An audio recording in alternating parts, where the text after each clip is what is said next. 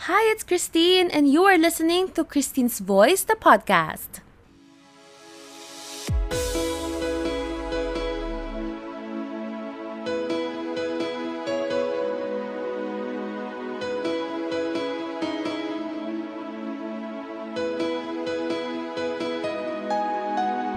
Hi, everyone. If you're a first time listener, welcome to the podcast. And if you are coming back for this week's episode, thank you for always tuning in. Perfect attendance ka na. So guys, get some snacks, grab your coffee, and let's start this week's episode. So hi guys, I am back to give you quick updates regarding the novel coronavirus or the COVID-19 and of course particular in particular the enhanced community quarantine guidelines that is being implemented within the entire Luzon of the Philippines. And um kanina I was actually just right outside our know, veranda para siyang terrace kind of thing. And nagpapaaraw lang ako saglit kasi it's been like what 4 days since I've been at home. And I don't want I need my sunlight. I need my sunlight. I need my vitamin D. So, lumabas ako saglit and I was able to see yung status ng area namin outside and um, it's a relief to see that kahit na meron pa rin mga nagbabiyahe at kahit na meron pa rin mga naglalakad sa labas, it's not as many as during the first day of the community quarantine. And alam naman natin na ano the World Health Organization is advising everybody to stay at home. Not for you to, alam mo yun, not to isolate everyone, but for the purpose of slowing the spread of the virus. So, um, I am grateful na I can um, stay at home, you know, do my stuff at home, work from home, study at home. But um, I'm I'm in a way, you know, very worried sa mga kababayan natin na hindi kayang gawin yung ganong klaseng setup. And yeah, before I continue, I just want to say thank you sa lahat ng mga frontliners natin, not just our medical and professional healthcare workers. Siyempre dun din sa mga walang sawang nagseserbisyo sa lahat. Yung mga security guards natin, yung mga naglilinis, mga nagsasanitize. Um, of course, we also have our policemen na nagko-conduct ng um, monitoring in different areas to ensure that everybody follows the rules. And um, maliban doon syempre yung nasa funeral services, kasi syempre they're also very essential. And of course, yung mga workers natin sa food and beverage industry, hindi talaga ma matatawaran yung pasasalamat natin sa kanila kasi um, it's very risky din eh. Kasi they're also putting themselves at risk para maserbisyon tayo. Pati yung mga nagtatrabaho po sa ano pharmacies. Yung mga bukas na industries. And of course yung ating mga kababayan sa bangko and other financial or capital markets kasi without um, the capital markets open the economy would definitely take a big hit natamaan na nga tayo ng crisis kasi um, marami ng mga negosyo ang napilitang magsara so kailangan din talaga lahat tayo magtulungan kasi if we close everyone, if we close everything, babagsak lahat. So, maraming maraming salamat sa mga walang, you know, walang choice. walang choice. Kahit na wala silang choice, pumapasok at pumapasok pa rin talaga para lang, you know, magtuloy-tuloy ang mga um, kinakailangan ng bansa. So, maraming salamat po sa inyong lahat. And para dun sa mga lucky enough na kayang mag-work from home at kayang magstay muna sa mga bahay nila, um, I am urging everybody to please, please, please, let's just stay at home. Hindi naman tayo kinukulong sa bahay. Pansamantala lang naman ito. Um, the idea is, we are urged to stay at home for us to slow down or prevent the spread of the virus. Kasi hindi natin alam kung sino ang mayroon ng dala nitong virus at kung sino ang hindi. So once we go out to our um, usual schedules, marami tayong mga nakakasalamuha, marami tayong mga posibleng pagkuha ng sakit that we might have it already and we don't know that we are passing it to other people. And kapag ganun yung nangyari, posibleng hindi ikaw magkasakit, which is good for you. Pero paano yung mga hindi hindi naman kasing healthy mo? Paano yung mga um, meron ng iniindang sakit like diabetes, hypertension, um, heart ailments, and other respiratory ailments like asthma, sila kasi mga very vulnerable, especially our ano, elderly or senior citizens, na hindi na talaga ganun ka, ano mo yun, bilis makarecover sa mga sakit. So, we really have to think about other people as well. So, regardless of age, we have to think of those who might be more susceptible, yung mga mas madaling kapitan ng sakit. And kahit dito kami sa bahay, ako, mabilis akong kawitan ng sakit. So, I am also taking extra precautions. But, um, I know na kahit na mabilis akong kapitan ng sakit, um, pwede naman kasi ako magstay at home. So, I am also taking my own precautions. Pero dun sa ka, mga iba nating kababayan na hindi pwedeng gawin yun dahil maybe they're part of a specific industry or hindi lang talaga ganun yung situation nila, sana maisip natin na hindi lang tayo yung dapat nating isipin or hindi, na, hindi lang yung mga sarili natin yung kailangan nating protektahan, pati yung iba. So, ngayon yung time for us to think beyond ourselves. Kasi, this is not just a Philippine problem. This is a pandemic and this is the problem that the entire world is facing. Without cooperation from everybody, hindi tayo makakalagpas sa ganitong problema. And matatapos din po ito, kailangan lang talaga nating wag i-overwhelm or yung tulungan yung healthcare system natin kasi ganito kasi yung logic. Um, if lahat tayo mag-go back or mag-go through our usual schedules.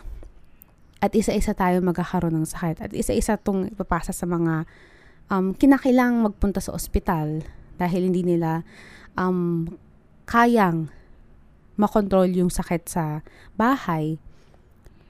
Lahat tayo mapupunta sa ospital. Hindi tayo lahat maasikaso ng mga healthcare workers. Hindi lahat kayang, alam mo yun, um, magamot dahil limited lang ng mga resources natin. Kaya ang pakiusap sana as much as possible, maliban sa para hindi ka makahawa at di ka mahawaan, magstay at home. Yun yung logic niya para hindi natin ma-overwhelm yung ating healthcare system at para rin yung mga healthcare workers mag-focus sa kanilang mga pasyente. Kasi hindi lang naman COVID-19 cases yung nasa ospital. Paano yung mga nagda-dialysis? Paano yung may mga biglang emergency na aksidente? Yung mga nagme-maintenance na, alam mo yun, kailangan ng um, respiratory um, support. So, hindi lang naman yun yung mga laman ng ospital. So, para hindi na tayo dumagdag isipin pa nila at habang hindi pa tayo, alam mo yun, hindi pa tayo dumadaan sa stage na nagkakasakit tayo, iiwasan na natin yon. So to all our listeners na may um, capacity to stay at home and of course, yung mga hindi naman talaga kailangan lumabas, I highly encourage you to stay indoors para rin yan sa inyo, para rin yan sa atin, para rin sa pamilya nyo na hindi na sila magka um, sakit. And if anyone at home is um, experiencing, ano yun, um, fevers, meron na kayo nararamdaman, there are some precautions um, released by the Department of Health for you to follow. And I advise, sabi na rin ng WHO, I advise you um, try to observe your symptoms. Self-quarantine kayo. Stay away from other people. And uh, try to monitor your symptoms. Kasi if pupunta ka agad sa hospital at hindi pa naman, alam mo yun, hindi pa siya classified as malala, you might be risking yourself and you might be um, risking yung passing it to others. So if you can also um I am reading some reports na do not drink ibuprofen like Advil and Alaxan but instead um paracetamol. Paracetamol lang daw muna inumin kasi ito yung mas nakakatulong to um aid your fever to lower your fever. So, kung masakit na yung mga katawan natin at start na tayo ng fever, paracetamol po muna yung inumin natin. And, um, maliban dito, para dun sa mga stay-at-home friends, um, I know, naghanap tayo ng mga dapat gawin, but, um, apart from keeping yourself updated with the news, um, it would help a lot if we, you know, um, remain skeptical of, um, news circulating on social media and try to share only news reports that are verified that are coming from official um, posts of you know legitimate sources kasi ang dami-dami talagang kumakalat na iba-ibang balita and medyo napapansin ko na yung ating Department of Health kaysa mag-focus sa news about um, updates on COVID-19, they are assigning different units pa to, you know, um, battle fake news. So, nakakalungkot yung ganun kasi mahirap na nga yung trabaho nila.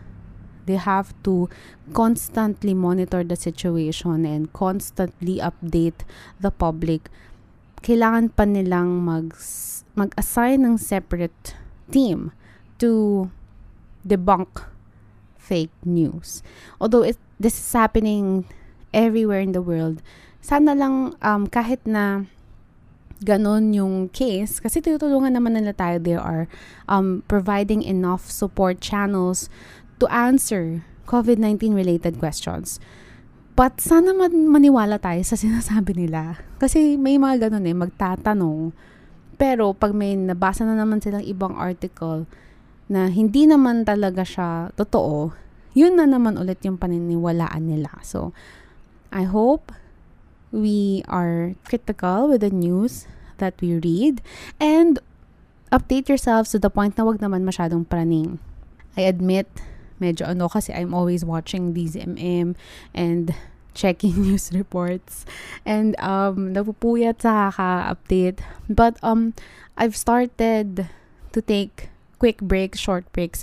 Kasi uh, may purpose before, kaya ako, sa nakatutok ako, lalo na sa mga interagency task force briefings, kasi nag-iiba kasi yung um, implementation from the community quarantine to the enhanced community quarantine. Ang dami kasing mga different um, guidelines. So gusto ko lang talaga ma-update yung sarili ko. But now that more or less everything is clear thank you to our um, government officials na everyday nagka-clarify nung mga different guidelines. Kasi yun yung kailangan natin ng una pa lang eh, which is hindi pa talaga nila ma-finalize because this is ev- everything is new. This is definitely the first time we're doing this.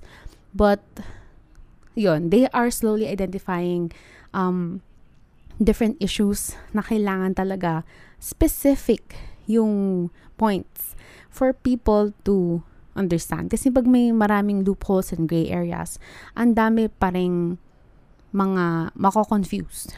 So, yun. And, so, my advice everybody staying at home, stay updated, but not to the point of being praning. And, also take a break. If you want to watch a movie, read a book, that's very good. Or, you know, do advanced studies for those students na hindi na makapasok muna sa school or walang online form of um, classes. Um, Or if you want, you can take online courses, meron din ata. Tapos, um, meditate. Meditation is very good. Kasi, we are becoming so anxious about what's happening everywhere. So, yung mga ganon. And, um, maliban doon, stay away from fake news and listen to good music if you want. Um, learn a new skill.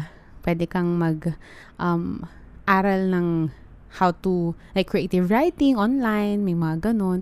Learn new language. Kahit na ilang weeks lang, may mga ganon naman. So, marami naman tayong pwedeng gawin sa bahay. Um, you can bond with your family.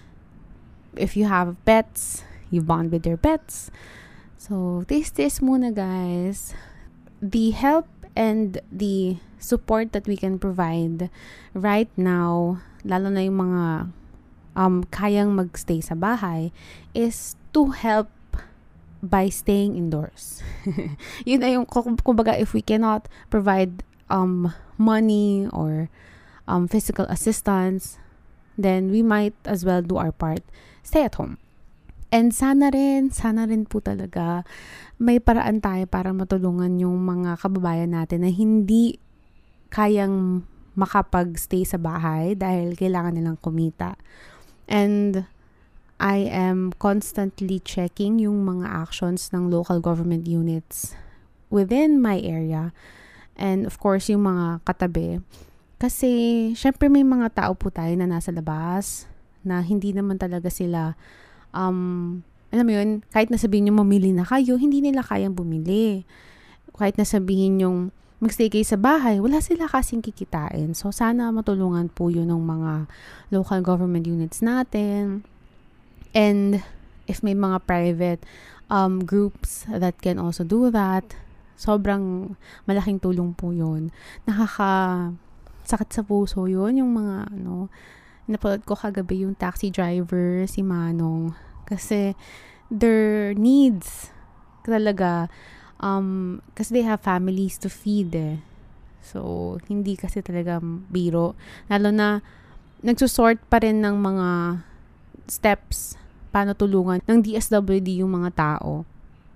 Kaya hindi rin basta-basta matulungan yung mga nangangailangan. Pero sana po, sana talaga, yung mga barangay captains natin, yung mga local government units, yung mauna sa pagtulong. Alam ko ginagawa naman nila lahat ng makakaya nila. At sana makapag, alam mo yun, makapag-antay lahat. Sana talaga, kung, kung kaya pong manghingi ng tulong sa kapitbahay, kahit papano, sana may tumulong, ganun nakaka ano, nasakit sa puso yun pag nakita ko sila. Kasi, hindi ko rin sila matulungan. The best that I can do, to be honest, just stay at home para hindi ako makahawa ng iba. And, um, yun, kasi may mga bagay na limited lang talaga. Kaya, yun, sana po, may mga paraan din tayong magawa para doon. So, if katulad nyo ako na hindi naman tayo kaya makapag-provide para sa ibang tao, lalo na yung mga needs nila, um, we might as well cooperate in ways that we can, which is to stay at home. Lalo na kung wala ka namang importanteng gagawin sa labas. If bibili ka ng mga kailangan mo, then isang tao lang daw po yung pwede. So, yung isang tao na yon syempre, kailangan mo ring um, mag-isip ng mga bibilin mo wag magpa-panic buying or wag mo i-hoard lahat. Kasi may iba rin nangangailangan na mas kailangan pa yun kumpara sa'yo. So, isipin po natin ang iba sa mga panahong ito. And, um, yeah, before I end this um, short commentary, I just want to give you the general guidelines by WHO. You what to do. Um, to prevent the spread of the virus. So first of all is to wash your hands frequently with soap and water. Yung ano kasi, um, the virus is killed by um, the disinfectants or the soap and water. So no wash away siya doon. So the best aid that you can do is to regularly wash your hands and avoid touching your eyes, mouth, and nose. Yun kasi yung mga um, possible um, gateways para makapasok yung virus sa katawan ng tao. Then, the third one is, of course, cover your cough. Pag umubo ka po, takpan. Cover your cough with your hands or um, your, you cough it, sabi daw, you cough it sa um, elbow part of your sleeves. So, yon. Anyway, so, general precaution. For those who are wearing masks, So, ito yon Lalo na yung mga may, may coughing and fever, wear your mask para yung ubo mo will not spread to other people. Kasi respiratory droplets daw yung pinanggagalingan ng virus. So, yun siya. Number five is, yeah, if you are sick, try not to go out na. So, at this time, this applies to everybody, lalo na yung mga hindi part ng exempt industries, stay at home. Number six is if you are really unwell, seek medical help. But, as much as possible, tawagan nyo po muna yung mga um, malapit na hospital or yung local government unit na assigned or the health line of the um, or the hotline of the Department of Health. Kasi, they can assist. Lalo na if you are um, suspicious na baka kasama ka dun sa mga nagpo-positive. So, bago pumunta sa ospital, tawag muna kayo. They might assist you or they might be able to help you um, assess kung yun na ba talaga siya.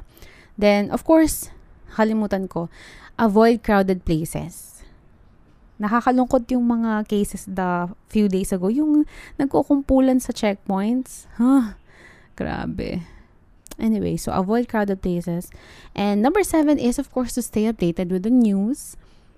Again, sana po mag critical tayo sa mga news that we read and uh, the news that we share.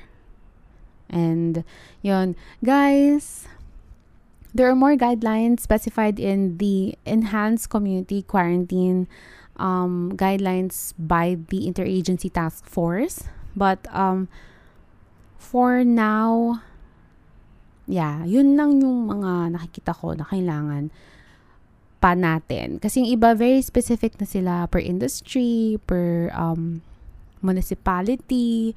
So, yun. So, generally, that's what I can share and that's what I have to share with everybody. And stay healthy, guys. Not just for you, but for your family as well.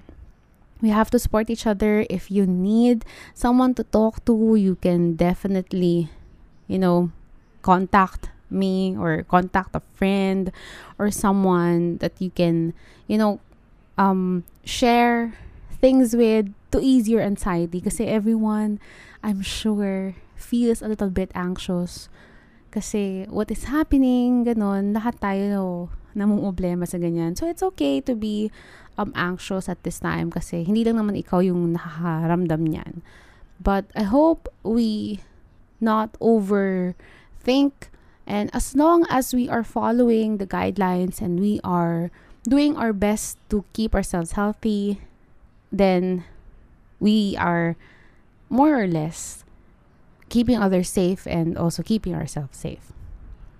So yun. So stay healthy guys, take care and I'll be back for more updates next time.